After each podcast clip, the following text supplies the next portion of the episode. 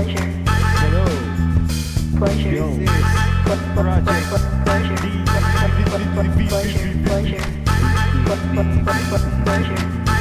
Project What's up, guys? What's up, guys? Hello, hello. This is Dex, and I'm here with Vince Vince, Vince, Vince, Vince. for the sixth sixth episode of our podcast. Medyo podcast, something like a podcast. And and probably the last episode of season one, one, one. oh yes, yes. So let's call it an indefinite hiatus. Parang parang emo band lang na naglabas ng isang album tapos biglang nag-vanish na. Pero ayan. Siyempre, magbabalik kami. babalik kami. Ah, ayaw lang namin sabihin kung kailan. Ayan. Mga three weeks from now. Ah, meron lang mga stuff to do because we are adulting. That's why we need to... Pero actually, yun din ang plan namin to have different seasons para na lang din mabigyan ng, ah, alam mo yun, mabigyan yung iba na bago pa lang makikinig, habulin nila, pakinggan nila yung mga Para namang madami tayong And listeners. at the same time, o yun namin nating listeners pare, libo-libo Pero sila. seryoso, Hanggang shout out sa lahat ng mga nakikinig. Shout out sa lahat ng mga nakikinig. Yes, yes. Dumadami na tayo. Dumadami na ang taga Project DB. Okay? You need to change your address now. We are Put welcome to Project Project DB. DB as your address. Yes. So pag tinanong ka, taga saan ka? Taga Project DB ako. Okay. Kamusta Vince? Kamusta tol? How are you Ah, doing? Okay naman, ah, same old. Ah, ano, medyo focus sa research, specifically do sa thesis ko. So, Okay. yun. Ikaw ba, pre? Ako, um, busy ako sa pag uh, gawa ng mga DIY stuff. So, busy ako nitong mga naka- nakaraang araw sa pagpiprint ng mga tote bags. Alam na this. Ayan. Ayan. So, listeners, alam nyo na. Ewan ko kung para saan yung tote bags eh. Ewan ko kung may, may, may mabibigyan siguro dito ng tote bags. Ah, ano ba yan? Parang away give. Away give, no? Away give. Ah, pwede. Pwede, pwede. Abangan natin. Tapos, ayun. Ah, mahilig kasi ako mag-ayos sa bahay. Ganun, kung ano-ano ginagawa ko. Nagpipintura ako ng pader ng bahay namin. Ganyan, pag nainip ako ng gate. Ganun. Tapos, um, ayun, tinutuloy ko yung pagbabasa ng book na binabasa ko as shinare ko last week. So, medyo nakakausad ako. Tapos, yun pa din, nanonood pa din ako ng Attack on Titans. yun pa din kada week. Nakakausad naman ako. So yun, that's all. Di na nangyari sa akin ngayong linggong to. And, um, uh, Vince, meron ka bang pinapakinggan lately ng mga bago? Pinanood ng mga bago? Pinakinggan ko Ay. lately, parang ano eh. Ah, actually, parang bumabalik lang ako sa luma. Bumabalik ako sa mga elementary days ko. Aha. So, okay. I'm going back. Ah, pinanood ko lately yung ano, Kiss Unplug. MTV Ah. Unplug ng Kiss. Oh, meron nun? Oo, pare. Bale, Wait, wait, wait, wait, wait. Question. oh. Di ba pag unplug, iba setup nila? Acoustic. Medyo mas- Yes. at Tapos wala silang makeup. Ay, that's what I'm going. Ay, sorry. Wala. Yeah, Wala. wa- Oh. no makeup. So, the original members, uh, Ace Frehley, Paul Stanley, Gene Simmons, Uh-huh. Peter Chris, with Aha. with at that time 90s kasi to eh. Kung sino yung mga kasama nila, sin Eric Carr ata yun. Ah, Mm. kasama nila. So ibig sabihin dalawa yung drummer, dalawa Ah, yung talaga? As lista. yeah, yeah. nila? Yeah. Hindi ko pa yung napapanood ah. Ganda nun. Mm. Ganda nun. Check Ako, ko, check ko yan. Rewatching lang ako. Okay, check ko yan. Bago yun ah. Partner, Ah, ay, ano pwede bang ano? Ano Hmm. ba ang gagawin natin ngayon? Oy, today. Okay. Um, okay, uh, guys, today we will have another episode of what we call record musings. So basically, kung Musings, nakinig na sings. kayo, kung nakinig kayo ng second episode namin, ano, that was the first time na na-introduce namin tong segment na to. So basically, pag sinabi namin record musings, meron kaming tig isang album na pinili ni Vince kung saan yun yung i-discuss namin, pag-uusapan namin. But it's more in a, let's say, more in a positive way. It's like, kaya di ba musing, uh, it's more on um, reflecting on why you like it, ano yung special moments ng life mo, on why it Madaling was salita, special. Personal. Yes. It's kinda instro introspectional, but at the same time, it focuses instead of being critical on it, although there are some uh some insights na medyo critical, pero at the same time, it focuses more on why is it is that album, why is that record good, why why were you obsessed on it, or ano yung mga alam mo yun, yung mga hidden gems inside that album? Na sometimes it is kinda underrated or hindi siya masyadong nadidiscuss or nababanggit pero there are some special moments within that record na dapat ma-discover ng iba pa naming listeners at iba pang mga uh, pwede maging fan nitong music na to. So basically that is record musing. Okay? So for today, for our sixth episode, uh, meron kaming isang foreign act na na-pick which is from Vince and ako again I pick another record from a local band ayan. So para simulan yung record musing so let's go to Vince. Okay? Ako na ba? Mag-start? anong napili mong album for this episode Vince? Yes. So for my second pick, nice second so my second pick, I chose one of the best albums released last year. Actually, ang alam Mhm. ko kasama siya talaga sa top 5, top 10 ng mga list of albums of 2020. Released okay on 2020. At sasabihin, sasabihin ko ng konti, itong album na to punong-puno ng psychedelic feel, indie pop feel. Somehow Yeah. medyo emo pero in a modern uh, subgenre way na nahalo-halo na. It Emo is adjacent Phoebe Bridgers' Punisher. Second album ni Phoebe Ooh. Bridgers. Ito, Mhm. kaya ko to Mhm. napili. Actually, last year ko pa talaga siya trip. Last year ko pa talaga siya gusto. Tas, lalo lang ako naging ecstatic talaga sa kanya. Kasi, nominated pare for Grammys. Although three Grammys lang talaga yung Oy, intended for that album, pero for for g- ah, for Aha. nominations yung nakuha ni Phoebe Bridgers dahil sa Punisher album. Why why is it so great?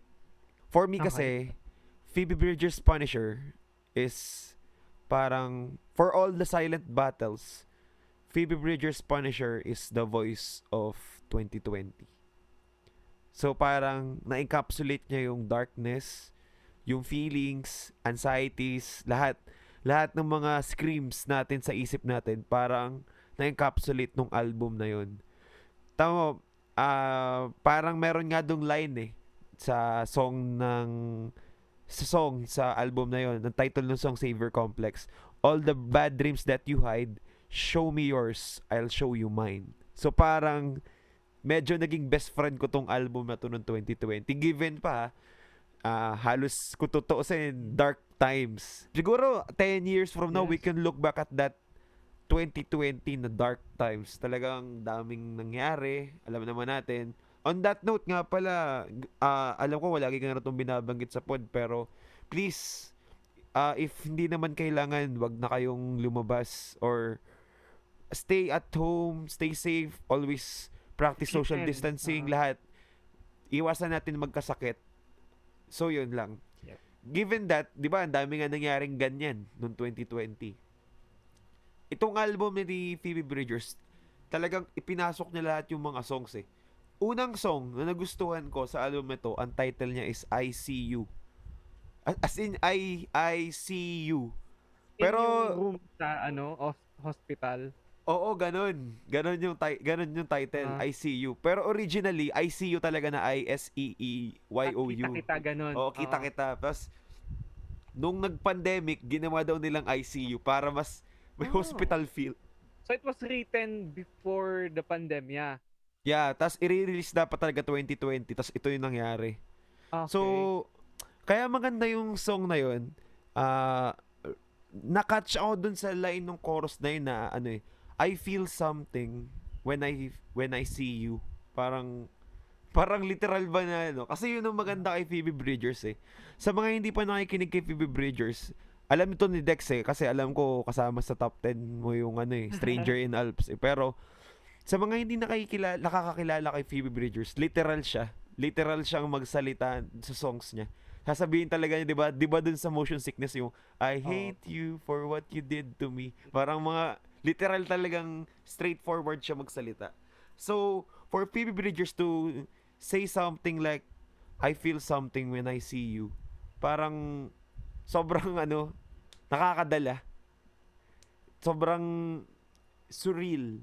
Totoong totoo. Na may mga ganun talagang sal- ewan ko sa mga listeners natin pero alam ko somehow naramdaman nyo din to towards another person, a loved one, friend, kung sino man na iba talaga yung feeling mo kahit yung nakita mo pa lang siya, di ba? Tsaka so, para bang ano Dex, medyo alam mo naman minsan kasi pag emo songs or so emo songs nadadala tayo ng lines, di ba? Yes. So dito may part dito na I've been playing dead my whole life and I get this feeling whenever I feel good it will be the last time. Oh, damn. Talaga, kumbaga, Phoebe, Phoebe Bridgers talaga ma- mapanakit. Nakakatawa nga, Dex, yung meme. Sabi dun sa meme na, ah, Phoebe Bridgers is Taylor Swift if Taylor Swift never went to therapy. Yun na, or or ganun daw. ito, oh.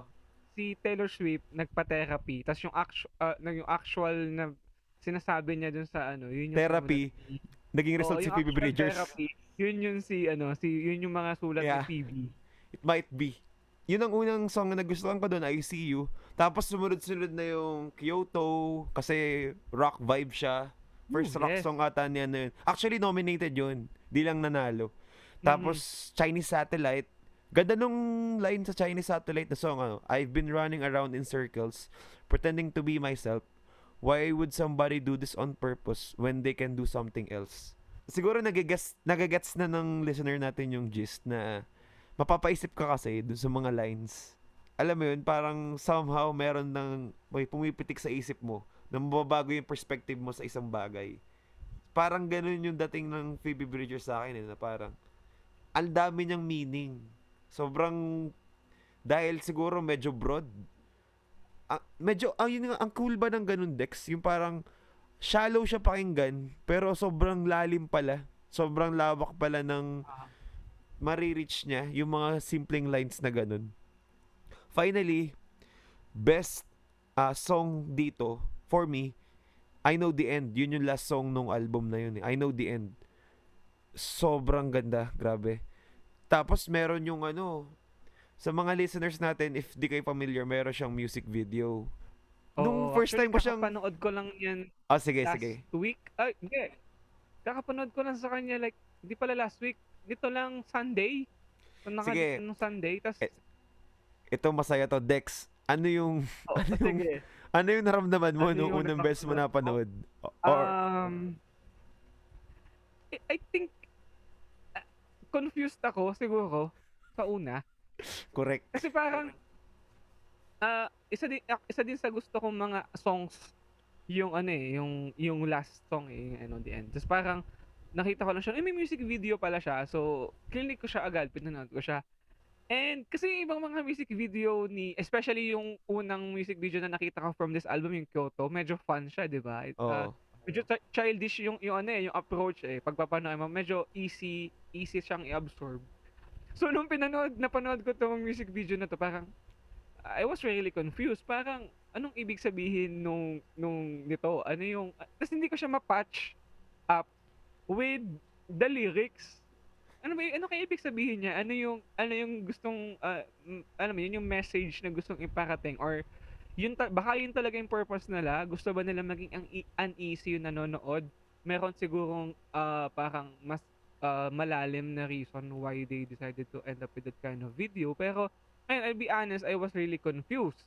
Pero siguro, um, ikaw muna, bago bago ako mag mag-share further. Hindi, last, Ikaw. last, last. Ano, ano ba yung perspective mo dun sa song? Um, paano ka ba tayo papaliwanag?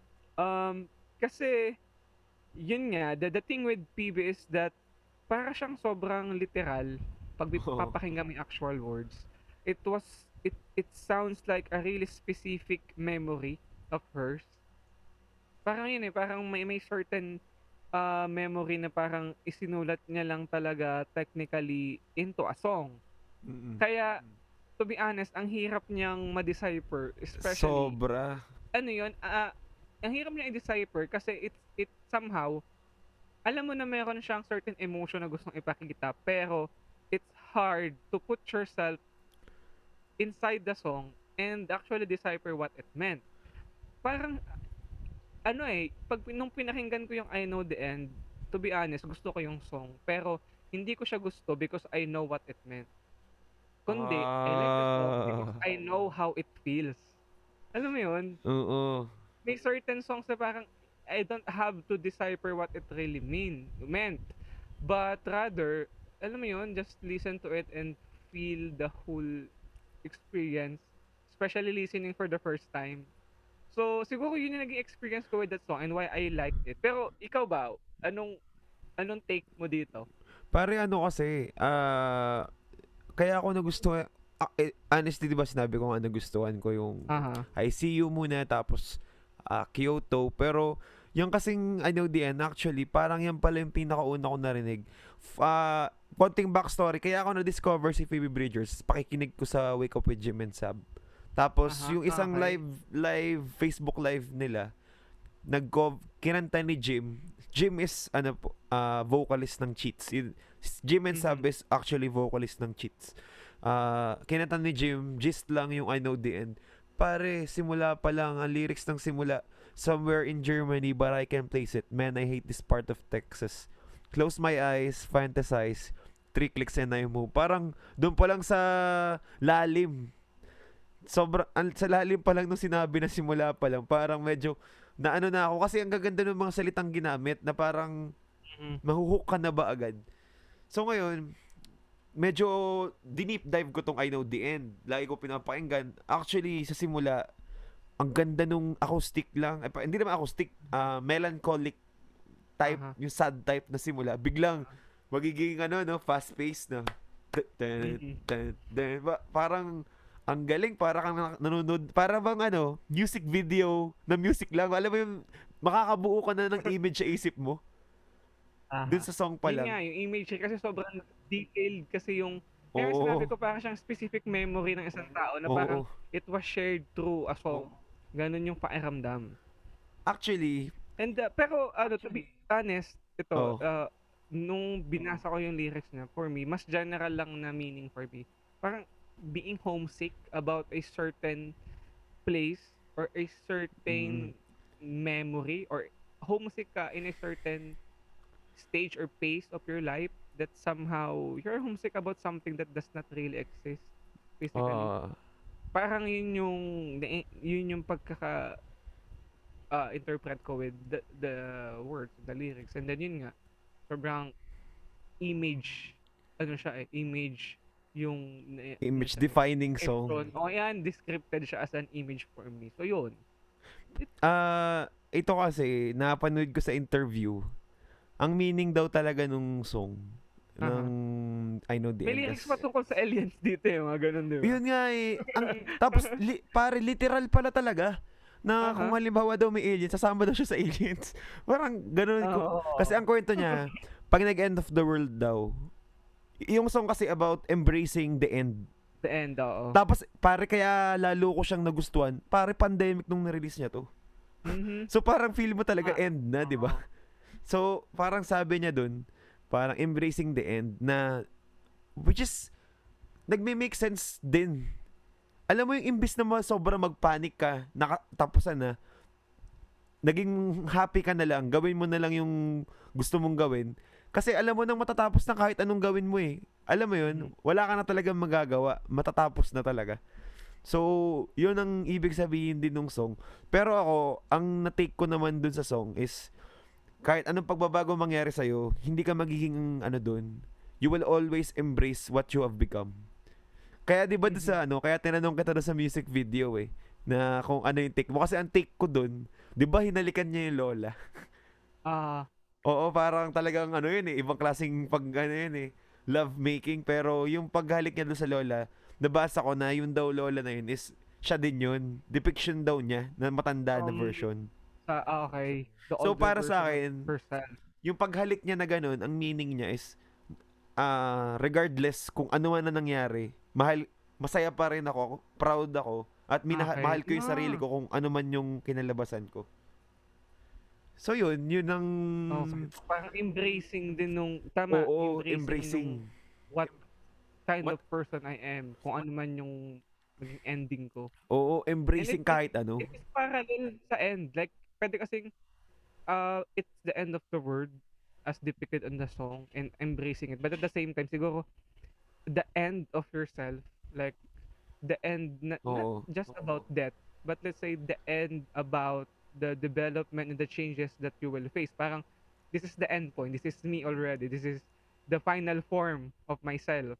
And accepting it, and kissing it, and showing the love for it is somehow uh, the the the meaning behind it. Like, And- it works. Oy, naiintindihan ko na siya ngayon. And honestly, bro, I guess I guess it would be too sad if you're in your end form yet you're not happy, 'di ba? You you Mhm. cannot embrace your end form. Parang kaya parang ang ganda ng meaning ng song na kung ano man ang kalabasan mo, embrace mo na lang. Y- kasi yun ang totoong happiness eh, yung acceptance, di ba? So, yun, kaya trip na trip ko din yung I Know The End dahil ganun yung naging meaning niya sa akin na so, somehow ha, kahit sobrang sad, sobrang sad or depressing ng mga lyrics, makakahanap ka pa rin ng bright side eh. Tapos, Uh, there's a silver lining, kumbaga. Ayan, tama, silver lining. Tapos, parang nakakadala din, pare. Tuwing nagla-live sila, tuwan-tuwa ako, pare. Naka-skeleton sila na costume. Kaya nakakatuwa. Lagi silang mga Mhm, naka-skeleton mhm. na costume. Uy, Lagi ba sila. may sh- pinugtugan sila ata? Nitong sa Red Rocks ba yun? Yun, Parang sa malaking venue na Ang parang ganda walang eh. audience. Kasi the, the time ng pandemic. I'm not Oo. mistaken, parang Red Rocks ata. Tapos, uh, alam mo yun, kasi yung lugar na yun, sobrang, ano eh, uh, para siyang, it's a different part or special part ng Earth. yung Red Rocks, yung itsura niya, it's, it's like, it looks like parang outer space. Tapos alam mo yun, nilagay mo yung ganong type of music sa ganong uri ng landscape. So parang, Ang ganda. ano, chilling siya. Pare, experience. honestly, Imagine ko nandun ka. Oo Pinanood nga lang eh. natin sa YouTube ko lang pinanood yung buong Pinanood set lang nun natin eh. video, di ba? No. Pero pare, kung yung full, yung ano na Paano pa yun, yung performance na yun, for me, that's the best performance of 2020. Napanood ko yung mga NPR, pero the best talaga yun. Ang ganda nun. Mhm. Masterpiece. Kaya ako, absolutely, I stand. I stand Phoebe Bridgers for being Ah. honest. Sabi ko nga dun sa mga past episode, di ba? Ah. Minsan, the truest or the best form of art is the honest one. Kasi pinapakita niya yung reality. So yun, Mhm. para sa akin, ang galing talaga nung pagkakadepict ni Phoebe Bridgers dun sa album niya na Punisher. Talagang realidad, masasaktan ka, ganyan, ganyan. Pero at the end, you will still... Tsaka pare, mo, gano'n ka monumental. Yung last song yung I Know The End. You, are- you will embrace the end, di ba?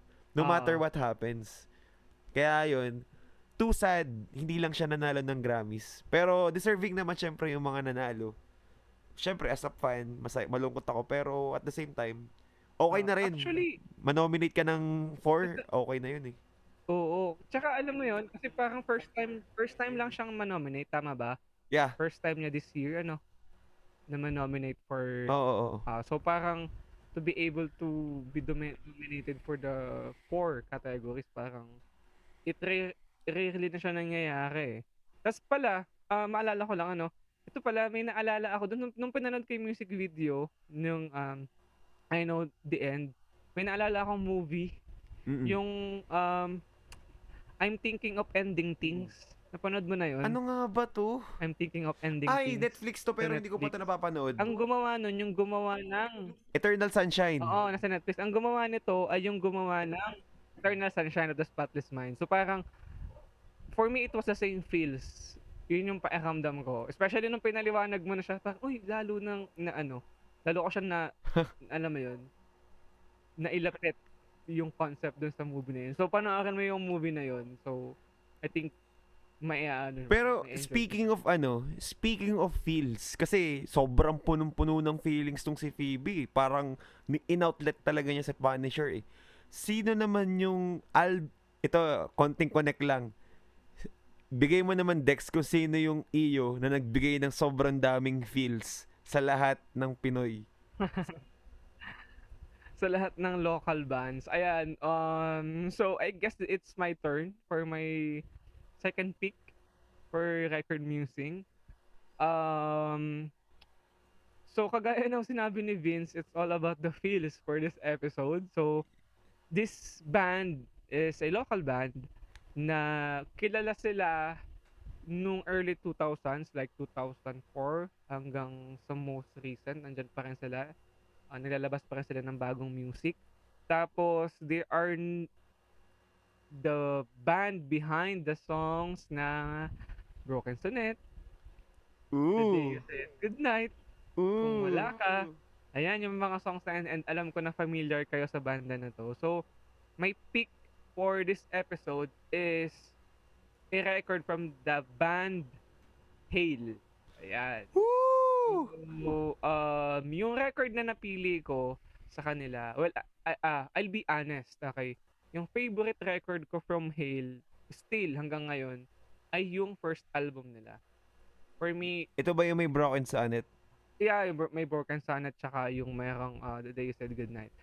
Tsaka sobrang daming deep cuts doon na para sa akin sobrang, um, alam mo yun, hindi siya single, Teka, pero sobrang Ang memorable. bahay kubo, li- mas mas Ah, bago na yun, no? doon siya sa Kondiman. Siya yung Ah, parang okay. all Tagalog songs na record. Ayun. So, uh, that's my favorite record from Hale, yung first. Pero, there's something special in this record, on the second album na nirelease nila kung bakit sila may feature ko sa ating record music. So, their second album is called Twilight. Yun yung second album nila. And it was released the year 2006. Ayan.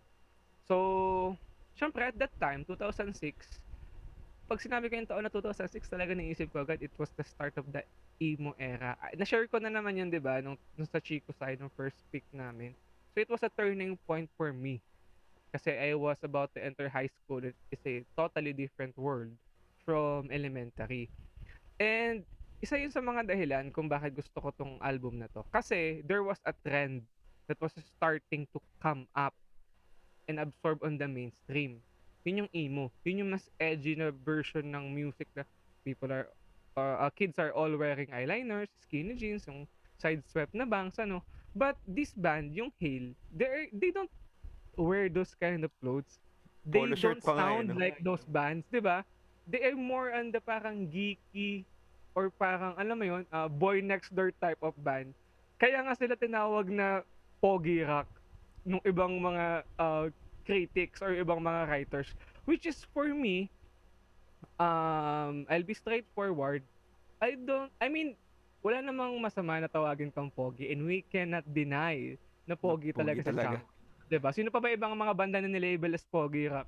Kalya Lili, um, Q-Shay, syempre there was a whole uh, Masama whole debate argument ng pag, uh, ano mo yun, parang pinagbabangga, Q-Shay versus Hale. So sila yung mga tinawag na pogi rock. And there's nothing wrong about being labeled as pogi.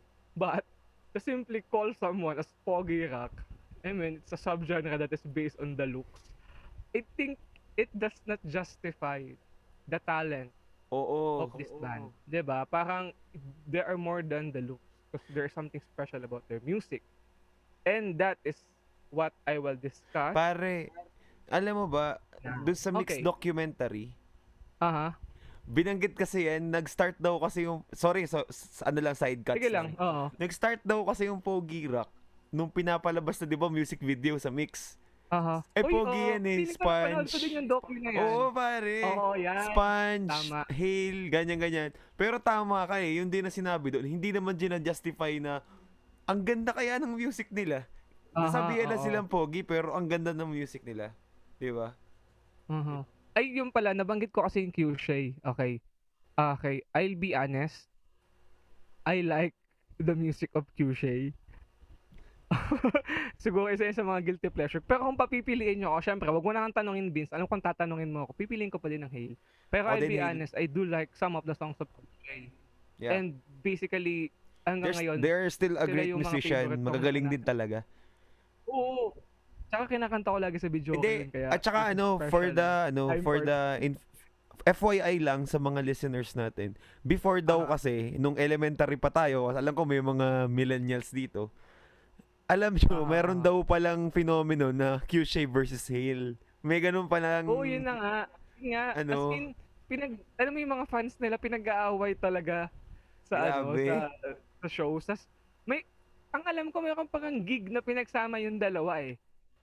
What? Ayun, parang talagang, I mean, talagang pinag, ano, mayroong mga fake na beef. Ewan ko kung, feeling ko naman hindi kasi sobrang Di naman yun siguro. O sobrang chill naman pati ng mga, ewan ko, mga banda na to. So, feeling ko wala naman. Pero yun, so I, I don't think we can justify them by the look kasi there's a lot to experience with their music. Sige. Okay? Sige. At, um, so bakit ko gusto tong album na to? Usually kasi, ano, sa, sa mga banda, may akong tinatawag na sophomore slump. Pag naging sobrang Fallout Boy? Ah, sophomore slump. Pero yun, oo, pa, yung actually parang yun din yung meaning naman niya talaga eh. Parang pag yung first album mo, yung debut album mo, sobrang naging well, ano siya, uh, praised, mag- bumenta, ano, kumbaga naging big time yung record na yun. Mayroong parang concern na parang, hala, baka yung second album. Kaya pa kaya, no? Oo, yung maging let down, ganyan, 'di ba? At um in the case of Hale, for me, it wasn't the case. Ano, for me, uh, yung mga songs nila from the first album, it was developed in a more mature sound, mas cohesive na sound dito sa album na to. Okay? And nandun pa rin yung signature sound ng Hale na parang um, um alam mo yung al- alam mo yung parang yung tunog kasi ng Hale kung tutuusin, straightforward din yung mga lyrics nila, 'di ba? Pero for me again, one of the things that I value the most about music is the sincerity. Ano, ah, pwede ka kasi magsulat ng mga bagay about sadness and sim- at pwede mong sabihin lahat ng nakakalungkot. 'Di ba? Pwede mong sabihin lahat, pwede mong sabihin na ikaw, ah, galit ka, so sabihin mo lahat ng bagay na nagpapakita ng galit. And it will be alam mo yun, kita yon na-describe mo siya. But the question is, how sincere are the words? And how sincere was the music that was used to convey such emotion? So, yun yung gusto ko about Hate. It sounds sincere. Bakit? Kasi they are not trying hard. Alam mo yun, hindi sila Ah, nagpa-try hard with their music. Parang, oh, lagyan natin ng drum solo, lagyan natin ng heavy parts, lagyan natin ng gato. Wala eh. It was like, so- sobrang bare. Yun yung gusto ko sa sa sa music na tong banda na to na it sound as if it was really written, it was produced, it was played by these four guys. And then that's it. Ganun lang kasimple. Ano? And um, for me, marami kasing mga special songs na nandito eh. Ah, isa-isahin ko na. Yung una, ta- una kasi talagang nirelease nila na ah, single dito is yung Waltz. Mhm. Um, kagaya ng iba nilang mga songs, it's uh, masakit siya kasi, well, aminin na natin, lahat naman tayo dumaan sa heartbreak, lahat naman tayo Aroy. dumaan sa uh, paglelet go ng someone. It might sound cheesy to be honest. Kasi yung almost all of the songs is all about losing someone, moving on, and alam mo yun, pag naiwan ka in something. And to be honest, again, pwede siya maging cheesy. But, these songs is cheesy enough but not cheesy that it's too far. Kasi nga sincere siya. And one of those songs na notable, which is the single na una is yung Waltz. Sobrang literal ng salita na ginamit dito ni Champ, di ba? Familiar ka sa song na to, Vince? Alam, ah, ito nga ba yung I hate the way you talk? Yes! Di ba? Yun ba Unang line pa lang, I hate the way you are. So, Ayun pala the way you are. by. Di ba? Parang, paano, paano niya nagamit yung word na mean? Eh, samantalang yung mean is like parang conversational words. na, Ang mean mo. That's it. Pero ginamit niya yung mean sa isang song na hindi nagmukhang parang, ah, ano ba yan? Effortless yung pagsusulat. Kasi it sounded, it sounded so sincere. Yung wild. So, basically, yun yung, yung, ano ng kanta eh, no? Parang, i-describe yung relationship niya with someone who is really cold, uh, fake, ganyan. Tapos, imagine yung, yung build-up kasi ng song na to, doon sa chorus, yung, all that I need. Yung, yung, Oo ayoko kantahin kasi masisira yung kanta para sa inyo. Sobrang, ah, for me, ano, ah, ayoko mag-compare minsan, or pero at the same time, minsan nakakabuti rin mag-compare. Parang they are on the same level as Coldplay.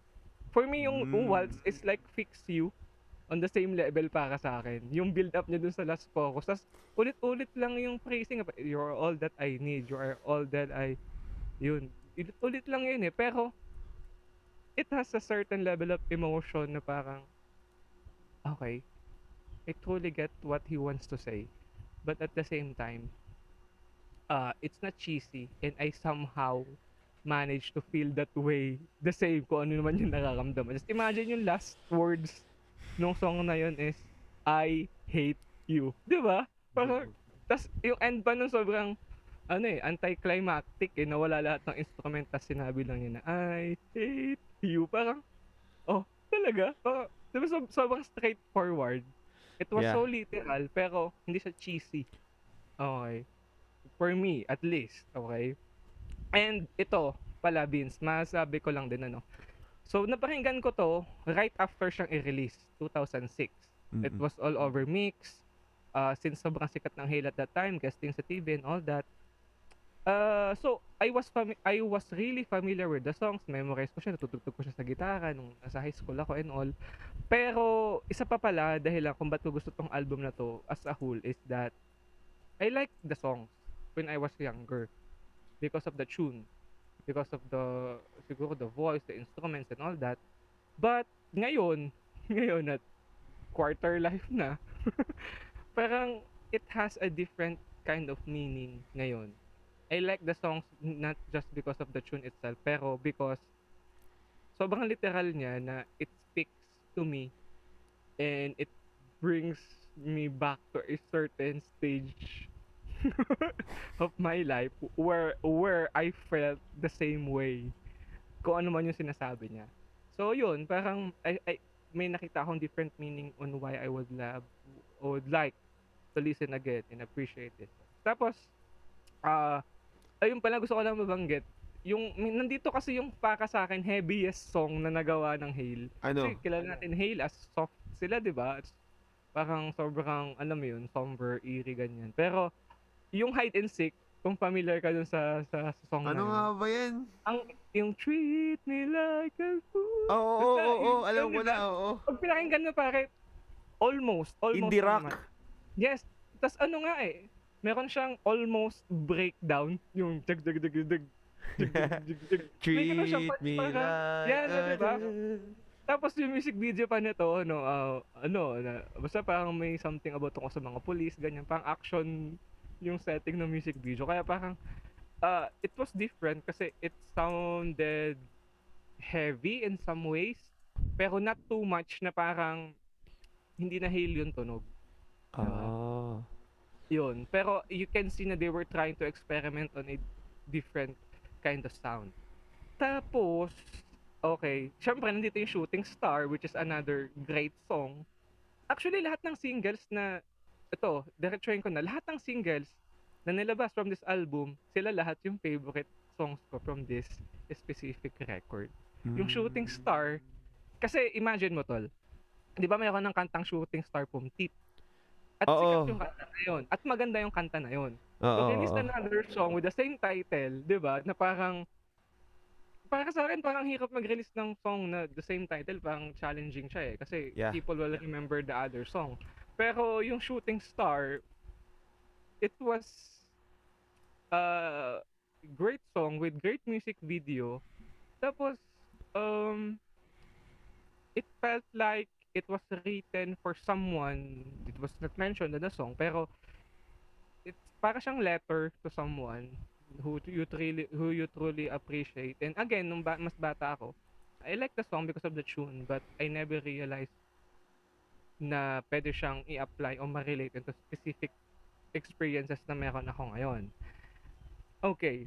But let's go to the kung lahat ng singles ay favorite songs ko from this record, meron akong pinakang last last one na really special for me. Oh, ano yun? Which is, okay, The Ballad of. Di ba? Bakit parehas tayo? Ah, di ba? Tol, lahat ng description ko about the music of Fail is exactly all written at nandun siya sa loob ng song na to. Tapos guys, kung kilala nyo lang ang Hail sa The Day You Said Goodnight, kung kilala nyo ang Hail dahil dun sa mga Broken Sonnet, those are good songs. Pero, for me, the greatest song that Hail has ever written is The Ballad of. 'Di ba? There are There are 8 million, 8 million people. Kasi, um, uh, yung lahat ng parts na nagustuhan natin sa song nila, lahat nandun sa song na yun. Parang, lahat ng good particle sa song nila, it was all, uh, ano mo yun, kinolekta and put into one song. Nandun yung, yung voice ni Champ na, alam mo yun, yung classic na parang, ano mang, mala Snow Patrol ba, Coldplay, yan. Pero, ano eh, may, may Pinoy Snow twist dun sa- Patrol, tama. 'Di ba? Ayun mga may pagka Snow Patrol ganyan. Tapos um uh, yung yung lyrics niya na again straightforward but at the same time it has a heavy hit on it especially if you are experiencing what he was talking about dun sa song. Uh, yung chorus niya, okay, kan pakikanta nga Vince. Ano nga ba to? Ah, ano, teka, teka, teka, wag mo ko ano yun ah. Isipin ko mabuti. Okay, okay, Alam ko yan, okay. alam ko yan. Okay. Kailangan mo muna tong kantahin. Sige, habang iniisip mo. It's all clear now. Tama ba? Yeah, I'm yeah. gonna Like, like, keep you. You, like, tama na, ano. na, yung build up niya for last last chorus. Again, Oo. siguro yun yung mga isa sa mga gusto ko about sa Hale. eh. Although minsan ginagamit na nila for various song, maraming beses na pero hindi pa siya overly done eh. Yung semi-acoustic na the first part and then magbi-build up dun sa medyo palas chorus. Grabe pare yung yung da da da da da da di yung pasok lahat ng drums ng lahat ng instrument Siya ano nga. eh, talagang for me, 'di ba? It was dramatic but not too dramatic para maging cheesy. So, hindi actually hindi ko pa din magets yung gets ko yung gustong sabihin siguro in some parts. Pero as a whole song, meron pa ding mga parts dun sa song na hindi ko pa rin totally na decipher kung bakit siya may ganung words or may ganun siyang linya.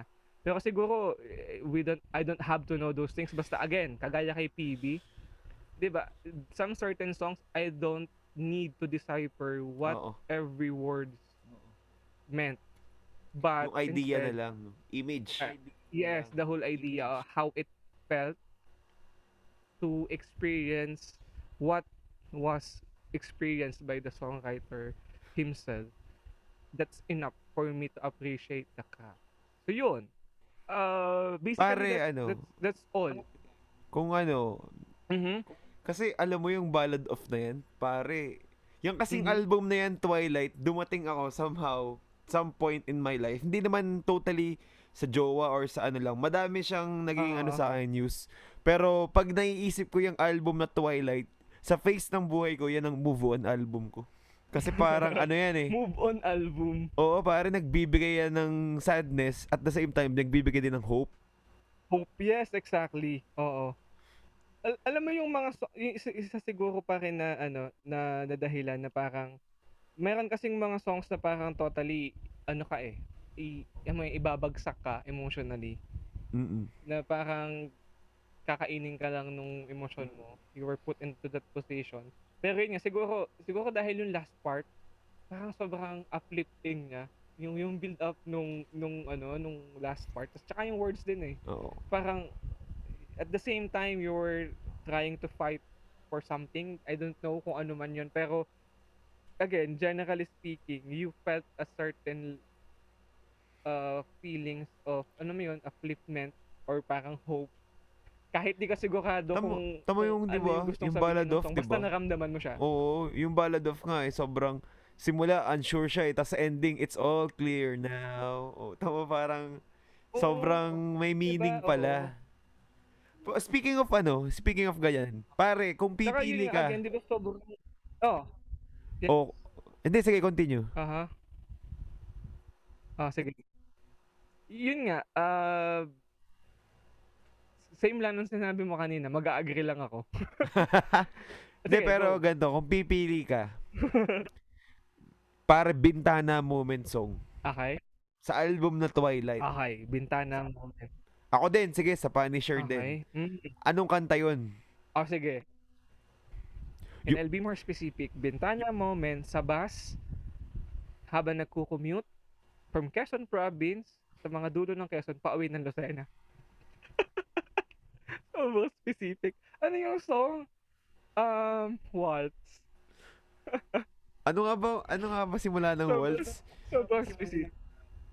I hate the way Ay, you oo. are so mean to me by um I, I don't want to give in too much details pero ah, kasi natanong natin yung Bintana Moments last time if it was in a movie.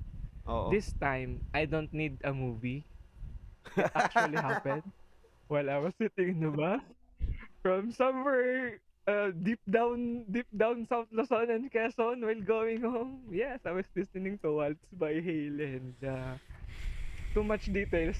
I'll stop. Ayun, ikaw, ikaw, ikaw, ikaw, ikaw. Okay. Um, Punisher. ano ko pare, baka, baka I see you rin.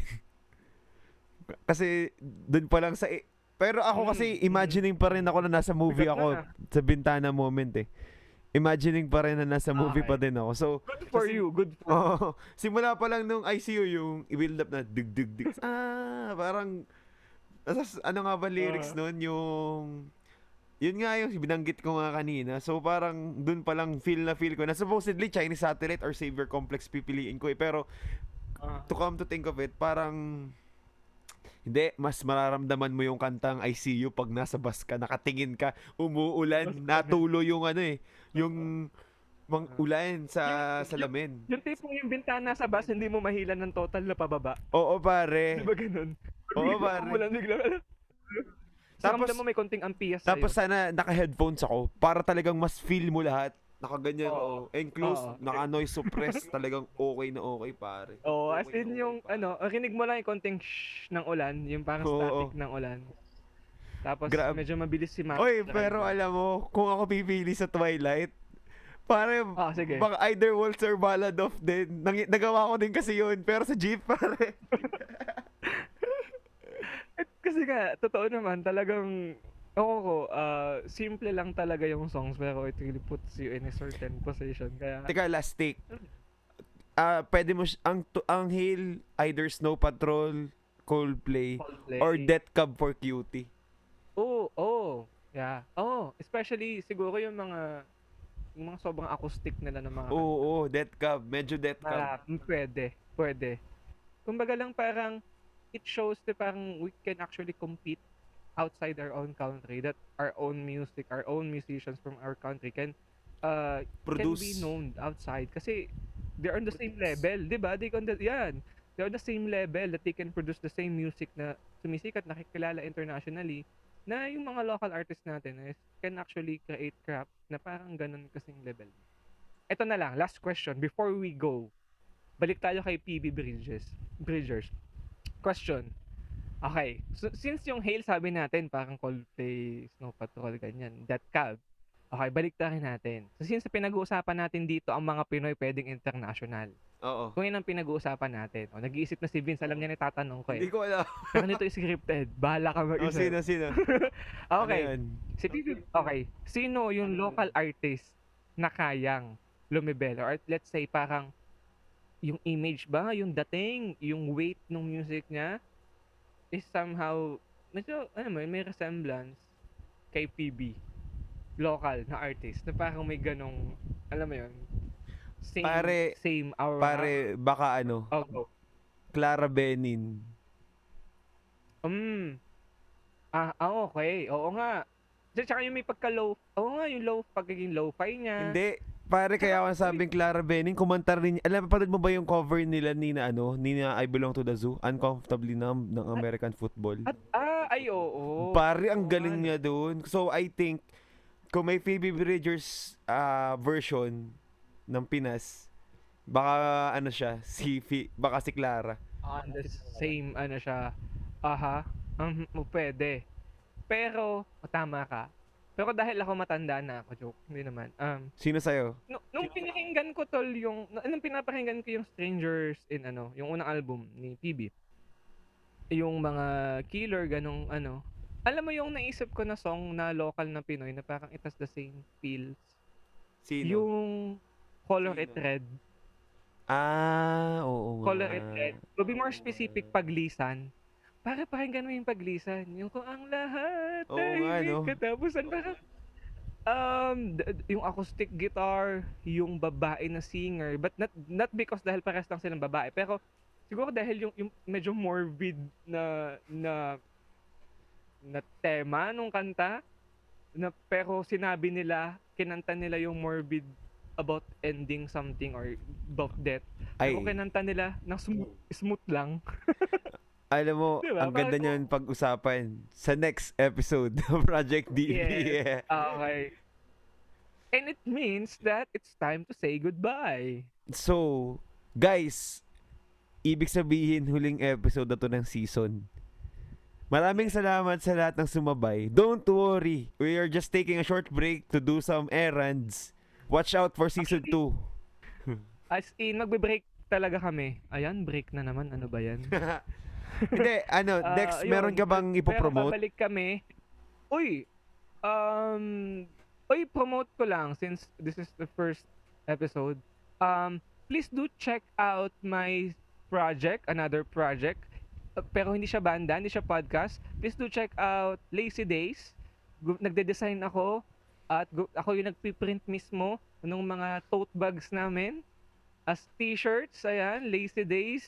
It's pa lazy. Then yung days is day A Y Z. We are on Instagram and we will be releasing a new set of collection of tote bags and t-shirts. So please watch out and support us and uh, buy some merchandise if you can.